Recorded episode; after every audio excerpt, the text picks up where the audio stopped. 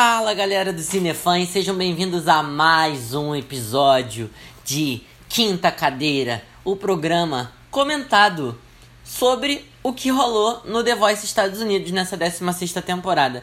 E bom, Cinefãs, meu nome é João Veras, para quem não sabe, e eu vou usar esse programa que vai ser um pouquinho mais curto para explicar um pouco como vai funcionar é, esse programa, né, que vai acompanhar o The Voice e vai fazer esse resumão é, e vai ter também preferências minhas. Eu, é, para quem não sabe, também canto. É, gosto bastante desses programas. Daí que veio a ideia do Quinta Cadeira. De acompanhar o The Voice e tal. Que eu sempre gostei de acompanhar. E o esquema vai ser que eu vou citar o que aconteceu nas apresentações, ao meu ver. E dizer se eu viro ou não viro a cadeira para a pessoa que cantou. É, para quem eu virar, essa pessoa vai compor um time como se fosse meu. É, e assim, é, como eu falei no programa anterior, é, que foi ao ar ontem, sexta-feira, vai ficar um negócio entre 16 e 20 vozes, eu ainda não defini, é, mas vai ser por aí. Os times deles mesmos ficam basicamente nesse número. E, bom, Vamos lá, vamos começar porque o segundo programa ele foi ao ar também no dia 28 e ele começou bem curtinho, ele foi bem curtinho, né? Ele teve só seis vozes, o outro programa teve 12, é, mas ele começou com o Dominic Haynes, que cantou River. É, que assim, alguém me explica o que aconteceu. É, o John Legend foi bloqueado pelo Adam, o Dominic teve a sua voz abrindo o segundo programa, né? Foi abrindo os trabalhos com uma simplicidade e uma humildade na voz que trouxe uma paz, sabe, para quem tava no público e para mim também, né, particularmente. Foi um momento bem legal. Bom, ele teve três cadeiras, mas ele foi pro time do Adam que levou a melhor também bloqueando o John Legend que foi bloqueado pelos três veteranos, né? Isso é muito engraçado. Bom, e eu não virei a minha cadeira para ele.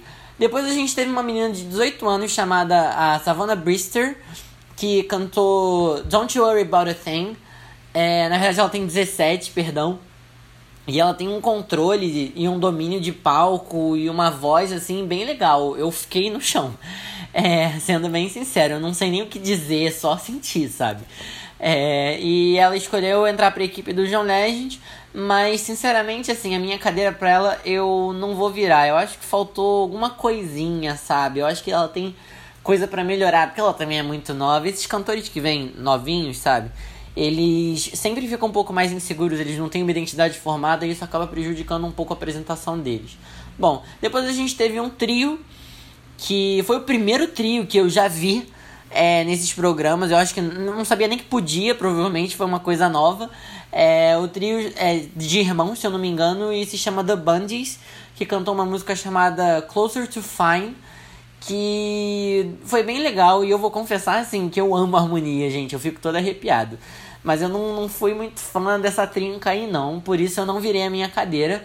Mas o grupo escolheu a Kelly Clarkson como mentora e foi, assim, a melhor escolha para eles, na minha opinião. Foi mais certinho e, e, eu acho que eles vão se dar muito bem. E a Kelly Clarkson vai aproveitar bem, até porque, né, primeiro grupo a entrar para um The Voice, a gente tem que ficar um pouquinho de olho.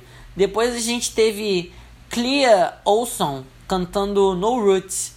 É, ela tem uma voz com muito potencial, mas ficou faltando alguma coisinha, sabe? Ela fez um agudo que ficou parecendo que parou na metade, como se tivesse cortado, sabe? Como se tivesse faltado um apoio. É, e aí travou a voz dela. Não sei se foi coisa da edição ou se foi coisa realmente da, da voz dela que aconteceu. Mas o timbre, de, o timbre dela é bem legal de se ouvir. E como nenhum técnico virou a cadeira pra ela e ela foi eliminada, ela não vai entrar na disputa das minhas cadeiras.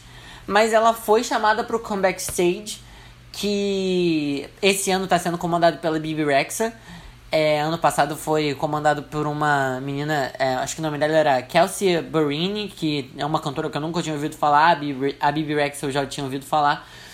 E eu espero, assim, que ela se, tenha chances de voltar, porque eu gostei bastante dela e fica aí a minha torcida, né? Depois a gente teve uma menina chamada Hannah Kay, que cantou uma música country é, chamada Coal Miner's Daughter. É, ela é uma das poucas vozes country que eu ouvi nesse, num, programa assim que eu gostei, sabe? Me lembrou até um pouquinho da Carrie Underwood, que participou do American Idol, que ganhou o American Idol, né? Não só participou. É, bom, ela vacilou um pouquinho na técnica, mas ela tem bastante potencial e por isso eu confio e vou virar a minha cadeira para ela também. A cantora ficou entre o Blake, Blake Shelton e a Kelly Clarkson, mas ela preferiu ficar no time do Blake e eu acho que na mão dele ela não vai durar muito não.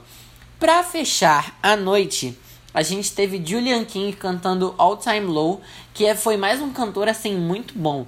Ele sabia direitinho o que ele estava fazendo, ele entrou com muita confiança, dançou. Eu amei a apresentação dele. Bom, o John Legend bloqueou o Adam e aí ele ficou sozinho com a voz, né? Porque só tinha virado o Adam e ele. E aí com o Adam bloqueado, ficou sobrando pro John Legend que teve uma bela estratégia, mas ele não tá sozinho não. Eu também vou virar minha cadeira pro menino, porque e foi a virada mais fácil assim do segundo programa, foi uma apresentação de verdade assim, parecia uma estrela no palco. E com essa, senhoras e senhores, com depois desse resumão e desse breve dessa breve explicação sobre como vai ser daqui para frente, é, eu fico por aqui. Meu nome é João Veras, eu queria agradecer a companhia de todos vocês que estão ouvindo o programa. Eu espero que vocês gostem desse formato, que é, um, é uma coisa diferente, é uma proposta diferente do Cinefãs. É, eu tô amando fazer porque eu amo esses programas de verdade. Para mim tá sendo um prazer estar tá gravando isso, tá sendo um prazer estar tá conversando com vocês.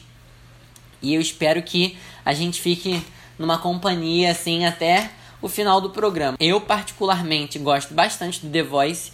É, mesmo assim, dos nocautes pra frente eu não ser muito fã, porque eu acho que perde um pouquinho da magia mas eu tô disposto a acompanhar esse programa inteiro com vocês e tá comentando tintim por tintim de tudo o que acontece no The Voice Estados Unidos, 16 temporada. Muito obrigado e até semana que vem com mais um programa Quinta Cadeira.